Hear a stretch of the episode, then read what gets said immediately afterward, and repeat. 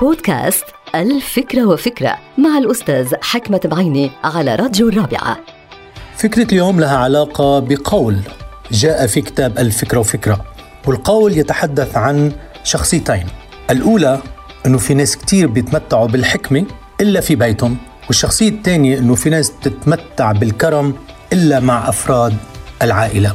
طبعا هودي الشخصيتين موجودين في عالمنا ويجب حقيقة أن نحذر من تلك الشخصيتين.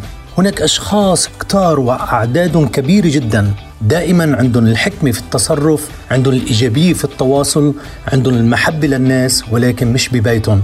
وأيضا هناك عدد كبير من الأشخاص اللي بيتمتعوا بالكرم الكرم المادي والكرم المعنوي إلا في بيتهم. والأهم في هذا الموضوع أنه يجب أن نكون حذرين من هاتين الشخصيتين. لأنه في حقيقة الأمر الشخصية المحببة للإنسان هو أن تكون أنت حكيما في بيتك وكريما مع أفراد أسرتك. انتهت الفكرة هذه الحلقة مقتبسة من كتاب الفكرة وفكرة.